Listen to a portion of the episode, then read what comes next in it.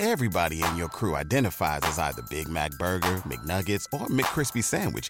But you're the filet fish Sandwich all day. That crispy fish, that savory tartar sauce, that melty cheese, that pillowy bun. Yeah, you get it. Every time. And if you love the filet of fish, right now you can catch two of the classics you love for just $6. Limited time only. Price and participation may vary. Cannot be combined with any other offer. Single item at regular price. Ba da ba ba ba. The Living Legends Foundation presents Music Day, a verified hit. Well, today's show, we are continuing the celebration of Quincy Jones turning 90 years young.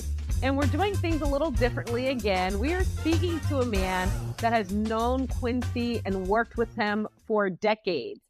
I'm talking about Ed Eckstine. So, I'm Monique Kelly, and this is Music Day, a verified hit.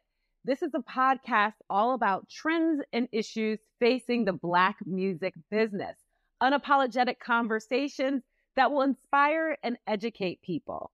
You can get Music Day anywhere where you get your podcasts Spotify, Amazon Music, Apple Music, and iHeartRadio. So we're going to just dive in because I'm so excited to have you here today, Ed. You are the son of Billy Eckstine. You toured with your dad as a child during school breaks, wrote for Soul magazine, joined Quincy's production company at 19 years old, headed Polygram's Wing Records with Miss America Vanessa Williams, became the president of Mercury Records, the first African American at a non Black owned label. So, my first question for you, Ed, well, first of all, welcome to the show. We're so glad to have you here. Thank you. And um, my first question to you is Did your position as head of Mercury rekindle the memory of Quincy Jones as he was the first Black person to head the A&R department of a major non-Black label at Mercury Records? He produced It's My Party by Lesley Gore, and you became the first Black head of that same major label.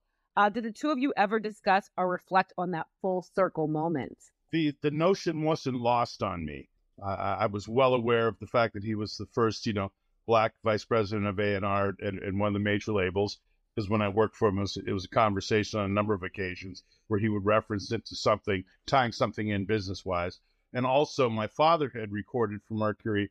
Quincy produced and arranged for my dad when he was there. So it was like a full circle moment. You know, my dad having been an artist there, my mentor having been an executive there, and then ultimately I took over the reins. But you know, one thing really had nothing to do with the with the other, other than the fact that it was serendipitous in that respect. And Ed, tell me a little about about those early years when you were touring with your dad, first of all, and then joining Quincy's production company. What was that entire experience like from childhood to being 19 years old, old joining this production company? Well, my father toured basically 40 weeks a year. Uh, he was on the road a lot. Um, so most of the school year he was he was touring. So in the summers, the family would pack up the station wagon and do a trip cross country, stopping in Chicago to see my mom's family, stopping in Pittsburgh to see dad's, ending up up in the Catskills, where pops would do you know four weeks in the Catskills, maybe two more in the Poconos, and then another six weeks of so-called Chitlin circuit theaters, you know the Baron, the Howard, the Apollo, etc. And that's where he kind of demystified the business for us because you know growing up most of the kids when I grew up didn't know who my dad was. You know, you get that sort of taunting, your dad's famous, but I don't know who he is. And their parents would make a big deal out of it, you know, because most of the parents grew up on Billy Eckstine records. He was of their generation.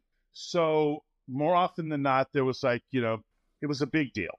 And one of the things that Pops tried to do for us to make us understand, because, you know, those kind of moments where you, know, you play little league ball or basketball, football, whatever, you say, Dad, I hit a home run and whatever scored a touchdown. You wish he wasn't there because he was on the road. You wish he was there. And our only times when he was on the road that we could connect was he would check in, you know, once a week and we talked to him on the phone and sort of get the update. Um, and one the things that he impressed to my brothers and I um, was I'm no different than anybody else. Just my name happens to be in lights. I wish I could be doing what your your your friend whose father is a, in the metal business or whatever the case may be. But this is what I do, and the fact that it's mm-hmm. up in lights, you know, people make that more special. So he demystified the business for us by sort of teaching us the game. Um, to that extent, I guess I'm in, in the current uh, nomenclature. I'm a nepo baby, nepo baby. Um, you know, because in our in our household, showbiz was family business. You know, we sit around the table. Stuff that got talked about was was show business. You know, if your parents were teachers, they talked about teacher stuff. So you know, we one of the things he did to demystify is we all had gigs on the tour uh, during the summer, and it started off with one of one of the things that the first stage was putting the music on the stands. He taught us that he and his accompanist. He had a guy called Bobby Tucker who was his piano player for 50 years, and Tuck would teach us where how to set up the stands, music on the stands. So if you put the third saxophone player's part on the trombone player's stand in the middle of the song, he turned the page, if the wrong music was there, all hell was going to break loose, and Pops, Pops or Tuck weren't going to be happy. So we sort of learned, you know, learned how to cover things thoroughly. That was that was the first phase. The second gig was being uh, he never wore the same thing in the same city twice. So when he'd come off the stage, he'd take his tuxedo or his suit or whatever off, and it would be on the floor. You picked it up and stuck it in the laundry bag and made sure that it got to the cleaners the next day. So sort of valet like, if if you will. And then it's sort of you elevated to greeter, uh, where you we'd wear our own little tuxedo and suit backstage. And a lot of those gigs, you know, when you come off the stage, at 20 minutes after being off the stage, you'd go back out and sign autographs, take pictures. So, you know, we'd sort of walk back out to where the people were. My dad will be back out here in 20 minutes. So you inevitably have the families, oh my God, that's your son, you know? So he did that. So we really learned how to, you know, that the fans were our lifeblood. You know, the fans were the mm-hmm. ones who really, you know, the lovely house and the way we were raised and all that kind of stuff that, that was afforded us came as a direct result of the people that, uh, that, you know, that were backstage, that were there waiting for you to come out and take pictures. So that's how the business got demystified. So one particular summer, 1961, uh, I was to be eight years old that year, so seven during the summer. He was on the road with there was Dad, the Quincy Jones Orchestra, um, Nipsey Russell and Redd Foxx, depending on which which venue it was in, were the comedians. The Four Tops were his background singers, and Freda Freda Payne was the uh, girl singer with Quincy's orchestra. And Colson Atkins, Honey Colson, Charlie Atkins Charlie Atkins being famous as the Motown choreographer, and Honey being they were they were two well well renowned tap dancers were the dance act on the show. So you know we we'd go out and um, and they pops they were doing four or five shows a day in places like the Apollo. And when my dad was a uh, loved to play golf, he played golf constantly. He was a scratch player. Played pretty much seventy two holes of golf, thirty six holes of golf every day, and and most of his life, most of my life, he only worked warm weather climates. Um, so he played 36 holes. But when you're a kid, last thing you want to do is sort of hang out on a golf course because I didn't play golf. Um, so Quincy sort of became Big Brother slash Uncle Q. Um, when I was, I saw him out there as like a seven year old, and he's Quincy's 20 years older than me. So he's 27 years old at that point. And there's summers, you know, some of those gigs, pops was, you know, going out, and we'd end up either in the hotel hanging out with mom or Quincy at that point was doing a lot of what they call clinics. He would go to various music stores where they're in different cities, whatever company was was his sponsor for his horn, or he would go do clinics for young arrangers and stuff. And um, my family calls me Bugs. That's we all have family nicknames. And so, you know, one point Tuesday, Bugs, you want to come hang out? Yeah, sure. So, you know, I ended up hanging out with him doing that. And uh and that started, you know, he became like sister to big brother slash uncle, you know, slash whatever, you know, family and that translated to years later. I hadn't, you know, so I, I that was so I said I'm seven years old, seven, eight, nine years old. Um, and then I went, you know, went away to school, blah blah blah blah, and became a teenager. And when I was like 18, I was writing for a magazine out here uh, called Phonograph Record Magazine, and I got a call one day from the head of publicity at A&M Records, sister named Billy Spencer, another woman named Dee Dee McNeil, called me and asked me would I be interested in writing a story about Quincy he had just completed his album Body Heat, uh, and it was going to be a career change and a transition for him musically and where he was going musically.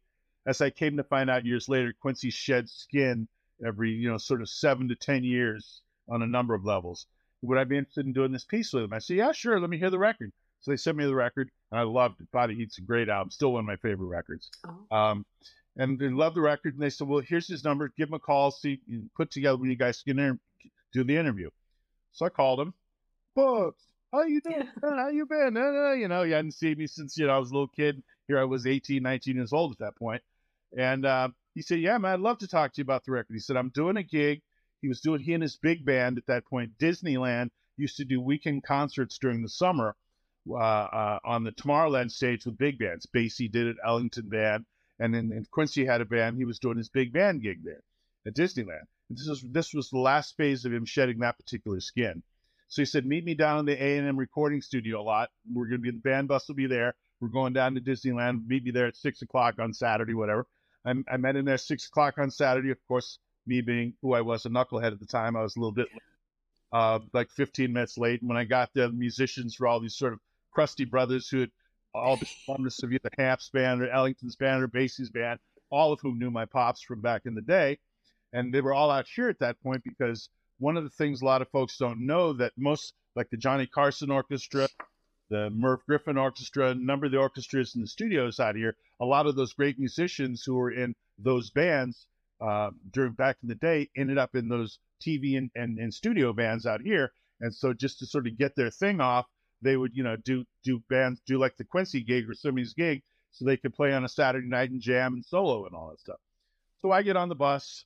I had, you know, big crazy ass afro. I bus and Quincy says to everybody, they're all kind of grumbling because they, you know, who's this brother's late and that kind of thing. Um, or who's this? You can imagine what the words were they use. And Quincy says to me, says, man, y'all know who this is? And they all kind of looked at him like, no, we don't know who that long wild is. Who is he? And they said, that's Beat. And they, were like, oh my goodness, you know. And then one of the guys from the back of the Snooky Young, well-known trumpet player, uh, Snooky just kind of says, you know, he says, I know one thing, you're late. He said, boy, he he said, I know who you are. He said, I remember when you were no more than a conversation. He said, we were go with Basie's band. He said, we did the gig. And B said, man, I'm going to go upstairs and get on that Georgia girl and go make me a son. He said, and here he is with his big old head. That's amazing. welcome to welcome to jazz. So we went down to Disneyland that night to do the. They did the gig, and he said we'll do the interview backstage, do it on the bus. Basically, just sat on the bus, sat backstage, just sort of catching up, how you been, what and all that kind of stuff. And I told him, you know, what my you know high school my school journey had been at that point in my life. And he told me, say, hey man, we got back to the to the A and M lot that night. He said, come by my house tomorrow. He lived in Brentwood. I lived in Santa Monica. He said, come by the crib. He said, sometime around noon. He said, we'll sit out in my studio. We'll do the interview. I did. And we sat out in the studio for about 11 hours. Never did do the interview. Talked about everything under the sun, but the but the thing I was there to talk to him about. And so by the end of the day, you know, when we'd had too much drink and too much to eat, um, he said, "Come on back tomorrow." So I did. I came back tomorrow, which is Sunday. I got there on Sunday around midday. Same thing all over again. You know, rinse, wash, and repeat. By the time we had finished, I came to realize pretty quickly that while I was there to interview him, the truth of the matter was he was interviewing me because he was one of the things he sort of let me know was he said this record was was a change of direction from him because Body Heat was the record where he decided he was no longer going to do the film composer thing. He was out of the TV scoring business, and that when he would go home at night, the music that he was listening to, because we're talking like 1973, 1974 now. So he was listening to Stevie, Earth, Wind and Fire, Rufus and Chaka, Ohio Players, Donny Hathaway, records like that that was the stuff that he was listening to that he was feeding off of in his soul. But when he was going in the studio making music, he was writing yet another arrangement of, you know, a Basie tune or an Ellington tune or whatever. And he mm-hmm. just felt he wasn't being true to his artistic soul. So he was getting ready to make some changes. And part of those changes were going to be that he was going to jettison his manager, his production partner at the time was the great Ray Brown, the bass player, that he was going to make some changes. And he, I realized he started picking my brain because I was a kid. I was 19, 20 years old and with all the bravura and bravado that goes with that, I was ready to take over the world, you know. Um, and at the end, at the end of the, at the end of the 12 hours on Sunday, he said to me, "Hey, man," he said, "this record is just symbolic of where I'm going in my life. I'm going to make these moves. I'm going to really focus more on developing young talent, developing new talent. Um, would you be interested in, in, coming to work for this production company? I'm going to, my company's going to morph into this production and record concern." And, you know, me who at that point was writing for Soul Magazine at, you know, eight cents a line and making, you know, a dollar fifty eight pumping gas at the local Arco station. I thought about it for, you know, a millisecond. Uh, yeah. be, in the, be in the office on Monday morning. And I turned up at his office at A&M on Monday morning. Uh, that was 19, uh, late summer 1973. Um, turned up at the office on Monday morning. Um, it was he, he and I, and a secretary at the time, a woman, a assistant woman named Betty Ezel, Betty Gilmore, and 11 years later, I left, and it was, you know, he and I, you know, a bunch of employees and a bazillion Michael Jackson, Quincy Jones, Brothers Johnson, George Benson, Rufus and Chaka Khan, Wiz, Roots, the blank records later. You know, it's an amazing tale.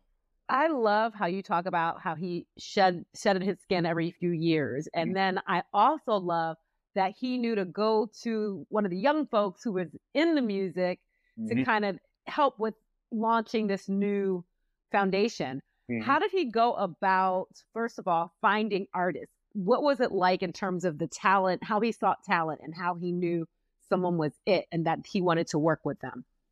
Well, uh, the most immediate answer I could give would be there's a few. I'll say the Brothers Johnson first because ones that I worked on there with him. He was working on the follow up to Body Heat, which was an album called Mellow Madness. And there was a guitar player and a bass player who were to show up that day at the studio uh, for the date, and they didn't show. And so he got frustrated because, you know, he, he didn't have a guitar player and a bass player in the rhythm section for that day. And there was a background singer who was on the date, a guy called Joe Green. And Joe happened to mention to Quincy, he said, Man, I know this young guitar player and bass player that you ought to hear. They'd be perfect for what you're trying to do today. He said, because Joe was a background singer with Billy Preston. And he said, Quincy said, Yeah, who are they? He said, do you, he said, Do you know George and Lewis Johnson? And Quincy said, No. He said, Get them down here. So George and Lewis came down um, and turned him out, you know, um, played him a couple songs, played him the, what became the first single from, from the Mellow Madness record, Is Love That We're Missing. And, uh, and, and Jones' head exploded. Um, and he said, Oh my God, these guys are great. Uh, and he sent, I had been sent to Japan um, because the short of the very long was he was about to go tour Japan, and it was the first time he was going to go to Japan with the smaller version of the band, as opposed to orchestra. He's going to go with more of the, you know, the sort of R and B ish electronic, you know, version of Quincy Jones, as opposed to big, big orchestra. So he sent me to Japan to cover the date, to do, to advance the date, as it were, to advance the tour, to, to for the press and the record company and everything, to let him know what he was doing because he he had, had achieved godlike status over there, and he wanted to sort of you know prime the pump and let everybody know what was happening. And I never forget, I was in Japan. I got a phone call. Uh, I detailed this on my liner notes on the back of the First Brothers record. I got a phone call from him. He was screaming in the phone, Edward, you won't believe it. On and on and on and on. Each time he called me Edward, I knew what was up. It was it was it was something major. He spent and, and told me about these two guys that he'd found. And um, lo and behold, I came back to uh, to the states, and I don't know, a month later, we were d- doing some warm up dates for the Japan tour, and I guess we were in Denver was the first date of the tour, and um, Lewis Johnson and I had just just met each other literally, and he was my roommate for that for that particular gig, and he was sitting in you know, two two queen size beds in the room. He's sitting on his bed playing his bass, doing his you know thumping thing, his thumb thing, and I just kind of looked over at him. I said, "Negro, that was you got damn thumb thunder." he looked at what? I said, "You got thunder thumbs." What's Quincy? I said, "We're gonna call him thunder thumbs," and, jo- and John said, "Yeah, George will be lightning licks," and hence hence uh, that's where the, their nicknames came from. Um, but you know, he he just loved the stuff. Um, other situations, um, Patti Austin, known Patti since she was a little girl. Her story's Mhm. not similar to mine. So he knew he knew her as a little girl, Dinah Washington, and turned him to Diana Patti, and he um, he knew she did. it- it- He had a he knew he was going to do something with Patti eventually. Um, James Ingram came to us vis-a-vis. He, Quincy was working on the Dude in the early '80s. He was looking for songs for the Dude album, um, and got a call from a producer named Russ Titelman, who had just heard a song that was written by Barry Mann and Cynthia Weil called "Just Once." Russ said, "I heard the song. You love the song, Q." Russ is also a producer. He said, "You're gonna love the song, Q," and he came by to see it. She played him the song. Was love the song, James was singing the demo. James did that. He was new in town at that point. He was making, you know, 25 bucks a session singing demos. So he sang the demo to Just Once, and, and Quincy absolutely loved his voice. He said, sing the, the demo. And and and said, yeah, kid called James Ingram. Apparently, he's an organ player. He's he's playing playing a gig with the Coasters. He's the organ player with the, with one of the '97 Coasters spin-off groups. So he told me, and he said, "Hey man, do he said I need you to go to some club in the valley, you know, some little club out here." He said, and, and go see this organ player, this kid James Ingram. Tell him, you know, we need I want him at the studio tomorrow at three or whatever. So I did, and uh, turned up and said, "Hey man, I'm at X I work for Quincy Jones, blah blah blah." Uh, be at Westlake Audio tomorrow. Quincy Jones wants you at the studio, you know, for a session. And James came to the studio completely thinking he was there to play keyboards. And when he came in, Jones, he said, Where's the organ? Jones said, I don't want your organ. I want you to sing. James said, What? He said, Sing just anything. He played the track just once. He had him sing it again. James nailed it in two takes. So that was the way that we came across an artist, you know. Then I'm sure Siedah told the story of um, how he had done a sort of cattle call for this group that we were putting together at the time, a thing that he was doing called Deco.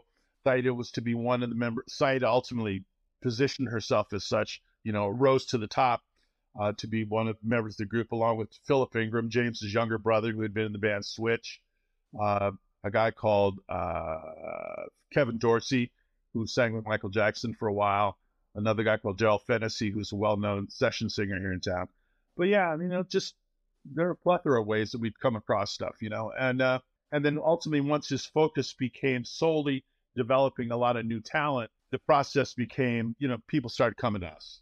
I love this, and and you know, for you, your career has placed you at the seat of many celebrated music icons, from your father to Quincy Jones did knowing of their experiences and expectations help you face any career challenges? Hmm. Um, being raised by an artist in an artist environment um, certainly tainted. Because as I said, you know, dinner conversation in, in our family household was showbiz, and obviously it was coming from dad, so we're hearing it from an artist perspective, you know And artist perspective, with all due respect and love to my pops, is sometimes a tad skewed. I'll say. You're being nice. And one of the things that with Quincy that was always interesting to me was I used to say when I first started working with, and like I said, I was just a pup at that point. I, that uh, I didn't know much, but one thing that I that I inherently sensed it was that he was a highly evolved artist as businessman one of the things I used to always say is that if Jones was in a room and there were two doors in the room, one door was marked business and one door was marked artist, um, 99 times out of 100, he'd go in and out of the artist store because that's who he was at his core. But the reality of it was he was always finely tuned to business, to what the business of a particular situation was that he was uh, that he was that he was involved in, you know. Um, and because he used to have a line, he said, "You know, our constant battle is a battle between um, artistic credibility and commercial viability. Um, and if you cross either one of those lines too, whatever, flagrantly, wantonly, if you, if you do stuff that's too obviously trying to be commercial, it's going to tell on you. And if you do stuff that's too arty, you're not going to sell any records. So, um, but yeah, I mean, it, it, it certainly informed my uh, my overall thinking. There was a point when I was in my corporate gig at Mercury uh, one of my corporate bosses used to like to sort of pick at me by calling me Ed Eckstine, the bleeding heart for the side of art. Um, or decisions that were being made from the corporate perspective that I felt were sort of anti-artist or you know detrimental to the artistic cause, I would always sort of raise my hand. Eh, not a good idea, you know, stuff like that. So, yeah. You had the perfect marriage between your dad on the talent side, Quincy on the business side and talent side. Mm-hmm. And then looking at your career, you had a Polygrams Wing Records with Miss America Vanessa Williams. So I'm just curious, you know, during that time with Vanessa Williams and what she was going through, how did that play a role in how you positioned her and positioned artists uh, during that time? Well, um, there was there was after I left Quincy, I went to work for Arista Records. I went to work for Clive Davis. Clive hired me as vice president of A&R.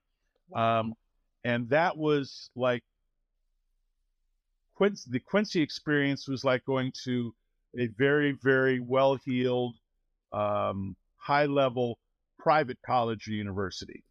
Um, Clive was like going to an Ivy League school. Um, I, and I had never really sort of experienced the corporate machinations per se, because there used to be an old E.F. Hutton commercial you know, when E.F. Hutton speaks, everybody listens. Because you know, when I was a kid, like coming up working for Quincy, I was representing you know the biggest one in the game at that point. So you know, Quincy, Quincy, Quincy said Quincy this, Quincy that. They would listen to me. I mistakenly thought that at a certain point, oh, they're listening to me. I must be bad. No, they're listening to you, kid, because you represent Quincy. but once you get getting in the Clive environment, I really sort of learned how the New York corporate record business worked, and I learned a great deal from Clive.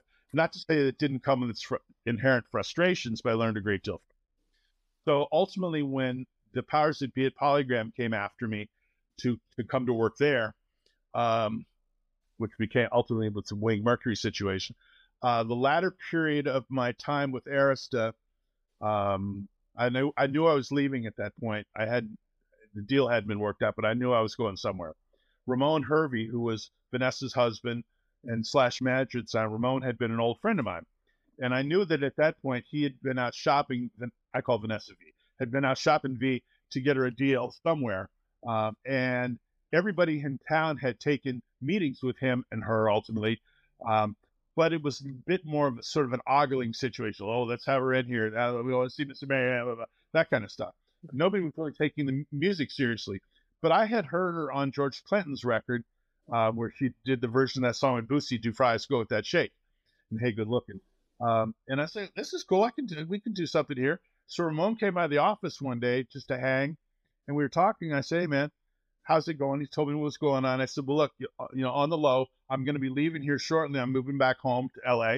I was in New York at this point. I'm moving back home to LA, and I'm be starting a label for Polygram. I said I'd be very interested in sit down and talk and figure out what it is we want to do. My thought process, to be honest with you, was I could start a label with Susie Jones, you know, someone that, that's a name that nobody knows, um, who could potentially be an artist that we could blow up and do whatever with. Or I could start a label with Vanessa Williams, a name that everybody knew at that particular point, but nobody knew what, what talent was may, may or may, may or may not inherently be there. But that was my job to to accomplish and to make it work. I was not a Miss America person per se, but I do recall vividly being at my mother's, being at my mom's house the night that she won Miss America and I was out in the yard doing something with you know the dogs or something. And I heard my mom scream from, "Oh my God, she won! The black girl won! Black girl won!" My mom went buck wild. and I walked in the house as she was singing, you know, doing the Streisand thing of um, "Happy Days Are Here Again." So when I uh, when I got back to L.A., Ramon arranged a dinner, and the three of us went to dinner. And and Vanessa at that point had sort of heard it all from everybody and she looked at me as just another knucklehead, you know, who was, you know, there to, you know, act, offer promises, but you know, but nothing. A lot of sizzle and no steak. Um, so you know, we ended up talking. She came by the office the next day, and I started picking her brain about where she lived musically. And she's a, she's a woman from New York, and she grew up on WBLS. She grew up on Frankie Crocker. Um, and so she loved Frankie. She loved BLS. She loved New York radio, Jerry Bledsoe, and those guys. So uh, the Dixie Drifter, Hank Spann. Um, so she she had really broad taste in music, and she had a bunch of cassettes in her car. The days when people used to make you know custom cassettes for your car, and we were going somewhere, and I just took her cassettes out of her car. She said, "What are you doing?" I said, "I'm taking your tapes. What are you gonna do with those?" Taking them up my office and listen to them because it'll give you a sense of where you are musically and what your breadth of taste, you know. And her breadth of taste sort of went everywhere at that point, from funk to you know Roberta Flack to Streisand to Tania Maria, Brazilian stuff. Just it was a she had a wide range, wide ranging taste, which was interesting to me. So um, from that, I sort of formulated a sense of who it is where I thought she lived musically, and we started to go down a road of to make a record. Um, and then probably I'll just say for the sake of conversation, four weeks into this process, she turns up in the office one day, and she was always sort of warm and nice to me, and we'd have a good time she quickly sort of became baby sister. Um, and she kind of, you know, and she was, I want to say wasn't looking me in the eye, but was sort of looking all over the place when we were talking to me. I said, What's up, V? What's going on? Oh, it's going No, something's up. What's going? She goes, You're going to be pissed. I said, Why? What's up? She says, I'm pregnant. And I said, Ah, congratulations. So she was pregnant with their first, she and Ramon's first child, Melanie. I said, Congratulations. I said, This is great. She says, Really? I said, Yeah. She said, she said I want to be able to make a record. I said, It'll give us the time to incubate and take a little more time to figure out what we're going to do, et cetera, et cetera. And I think from that moment, that's really where our bond was sort of cemented, you know, mm-hmm. because it wasn't all about get the hell out of here, you, know, you got your pregnant ass, you know. Uh, well, and that, that's really that's what the relationship was born from. I love that because again, from your roots, starting with your dad, understanding the artist, and then working with Quincy as he shed his skin to start this branching out a new career, mm-hmm. you clearly had a talent and a gift of recognizing that. And my other question is when you're working with new artists, what was your signing process and was it influenced by Quincy? Did you kind of do the same thing you did with Vanessa, or did each artist have a customized type of process? Well, the one thing that um, to answer the Quincy portion of it was Quincy's was always it's all about the song. The bottom line, his thing was it's it's, it's all it's got to be about the song.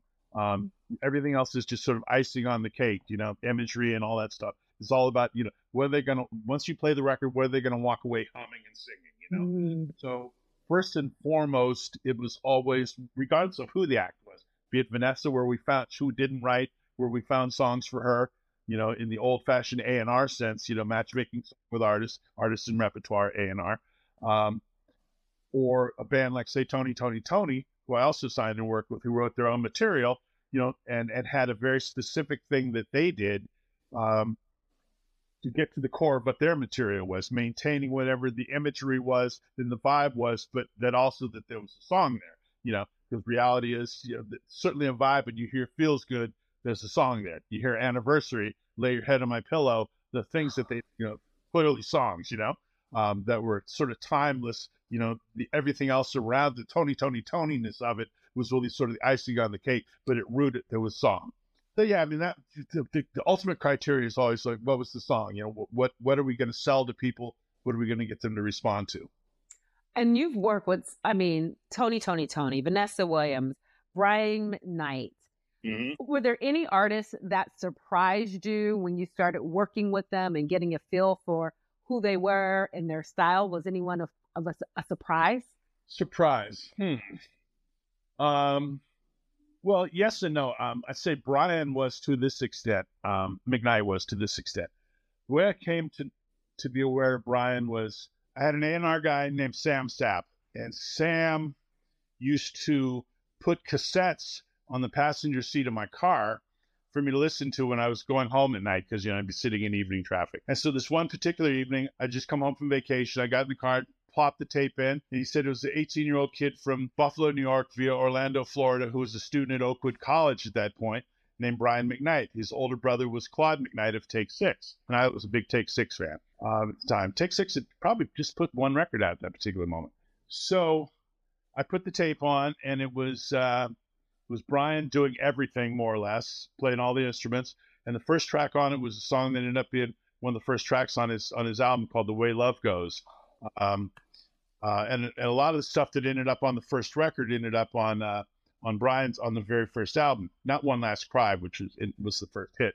But um, so I listened and, and loved it, and, and, found out from from Sam after talking to him that um, he had done a lot of work to, at the studio down in Huntsville, Alabama, with a producer down there called Doug Smith, and um, they were this close to a deal with Sony at that particular point, but the powers that be at Sony wanted him to be produced by Babyface or whoever you know producer of the moment was.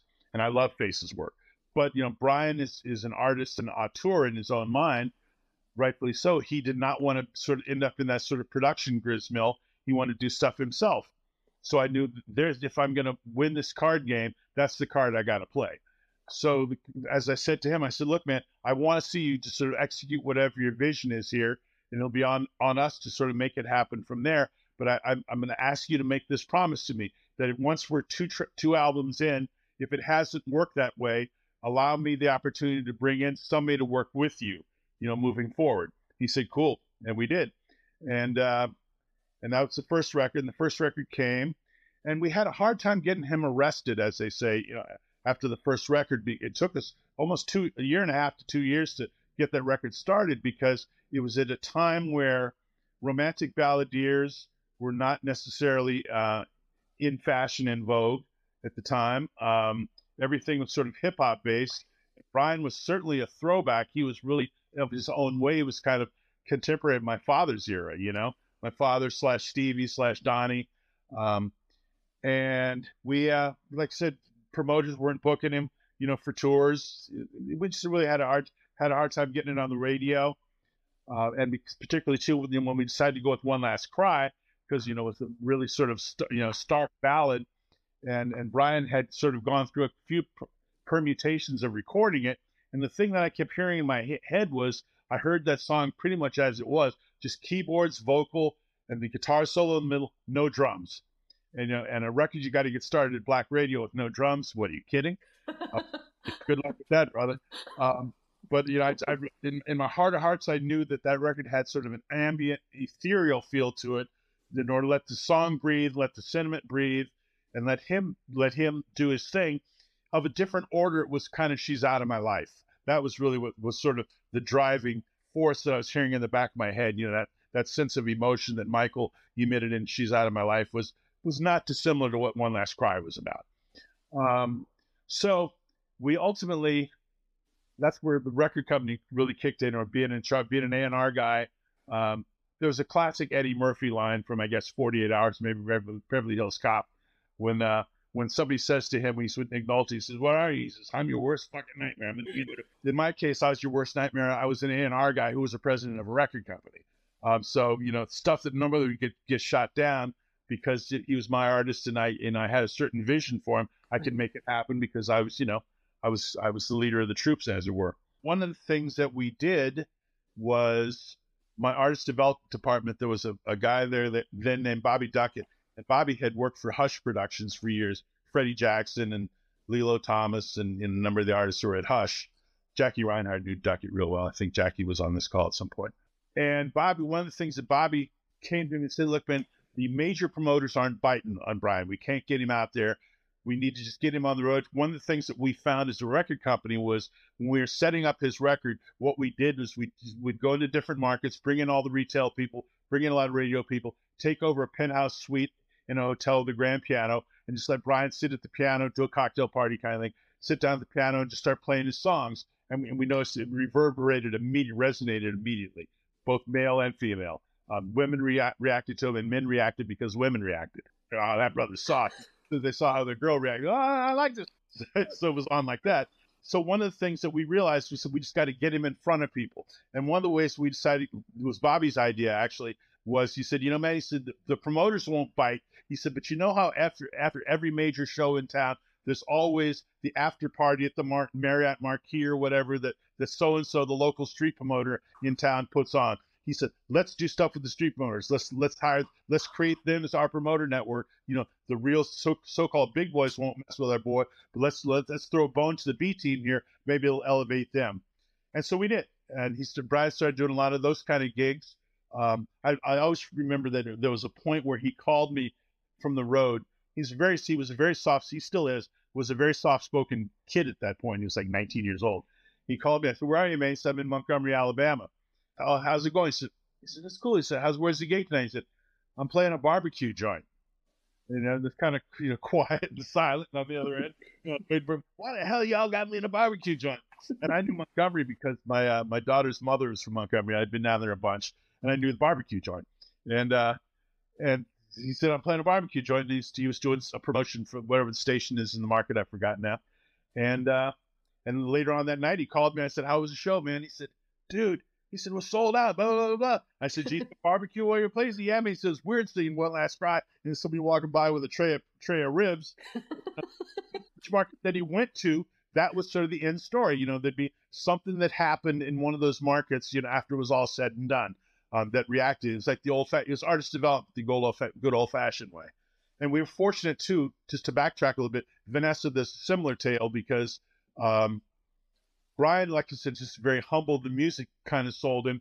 And in Vanessa's case, obviously the infamy created an awareness with certain people, but her ability to sell, because part of my attitude was that if she could sell her Miss Americaness to the, the the junior leagues throughout America to you know to white America, you know, convincing black radio to put a record on if we made the right record was not going to be that big a problem. Um, and then and, and, we we did a promotion tour with her, Michael Johnson, who was our head of promotion at the time.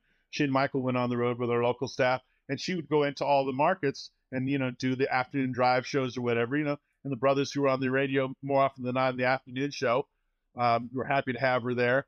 And you know, and, and she she just had a way of, of sort of commanding a commanding presence of taking over the room, which it's station. If, somebody was asking the same sort of generic questions, she would cut them off and say, Yeah, I don't want to hear these same stupid questions. I bet you want to know about so and so, so and so, you know? And the phones start lighting up. And when the right stuff went on and dreaming, phones lit up and, you know, it was on. So artist development, that was, you know, as much as making the right record, it was really all about getting out there and, and positioning it and shaping it for the marketplace. Wow. This is, I could talk to you all day. I'm just, I'm fascinated. I'm just fascinated. So, my last question for you, although I wish I had, we had about five more uh, episodes with you, but um, r- word on the street is that you're working on a project about your dad, Billy Eckstine. Um, so, tell us more and when we'll be able to see it. Well, it's been in motion for a while. Um, it's a documentary about my dad, his life, his music, uh, and his his social activism just you know, and who he was as pops. I've been we've been in production with it for a few years now. The director called Kevin Swain. Um, although we're having some conversations with some money people, you know, about broadening it a bit. And it's it's it's early stages, although we've been working on it for a minute. But it's one of these situations that when we get a certain influx of cash, things will start to move along pretty quickly. And we've already shot some pretty good, significant interviews. We've shot Quincy because Quincy and my dad were very close from from the time Quincy was a kid when he was 13, 14 years old. Wow. He used to turn up at my dad's gigs up in Seattle with the big band with this with an armload of arrangements under his arm, you know, waiting to try to get to the to, to Bobby or various musicians in the band so he could show them the arrangements that he'd written. And the story they always told is they always wondered when did Quincy go to school because he was always he'd be there when the band got to the gig at four o'clock in the afternoon and he would stay there two thirty in the morning after the gig was over. So Quincy, George Benson, because my dad's from Pittsburgh and Benson's Pittsburgher, and you know, dad was functionally the first sort of star to emerge from Pittsburgh music, uh, Pittsburgh music community. And, and, George, George and my dad had a you know has special friendship. President Jimmy Carter, uh, President Carter was a was a friend was a big fan of Dad's. From he tells us a story that when he and Miss Rosalynn's uh, first dates was to see Billy Eckstine, and I guess it was in Macon and uh, we used to call the house periodically when we were kids. You know, really? You asked if next time resident, let's speak to Mr. B, please. And say, who's calling Jimmy Carter? And then when he ran, you know, you know, dad, Jimmy Carter's on the phone, whoever Jimmy Carter was. And when he ran for president, my I remember my younger brother guy and I looked at, wait, that dude? uh, so President Carter, Willie Mays, Willie Mays did, did an interview for us, which was cool. Um, and a few others, you know, that you know, and obviously a lot of the people of his generation have passed. So right. and we're we're dealing with a lot of sort of uh, archived footage in order to make it happen. But yeah, that's what's going on there. That's going to be so good. And um, Ed, this is honestly, this has been amazing, and I'm so appreciative that you joined us, and I've enjoyed every single moment of this. Now, tell us where we can find you on social media, websites, where people can find you. Um, hmm. I'm on Instagram. I'm I'm kind of low key on the uh, you know luddite luddite issues in the early part of the day, notwithstanding. Um, you can generally find me. I'm on Instagram. I'm on TikTok. Uh, okay. You know. And what's your handle on Instagram and TikTok? Instagram. I'm two easy e's. Too easy. E W O E Z E apostrophe S. Okay. Okay, that's perfect. Well, I'd like to thank all of our listeners for joining us today and be sure to subscribe, like, comment. We'll be sure to respond. And most importantly, thank you for joining us, Ed. Thank you. It was my pleasure. Music Day, a verified hit. Associate producers Jackie Reinhart, Varnell Johnson, Vivian Scott Chu, Mark Hill, Tony Winger, Sheila Eldridge, Pat Shields, Ken Johnson, and Shannon Henderson. This has been a Living Legends Foundation Inc. production. Find out more about the Living Legends Foundation Inc. or donate at livinglegendsfoundation.com. Everybody in your crew identifies as either Big Mac Burger, McNuggets, or McCrispy Sandwich, but you're the filet fish Sandwich all day that crispy fish, that savory tartar sauce, that melty cheese, that pillowy bun. Yeah, you get it every time. And if you love the filet of fish, right now you can catch two of the classics you love for just $6. Limited time only. Price and participation may vary. Cannot be combined with any other offer. Single item at regular price. Ba da ba ba ba.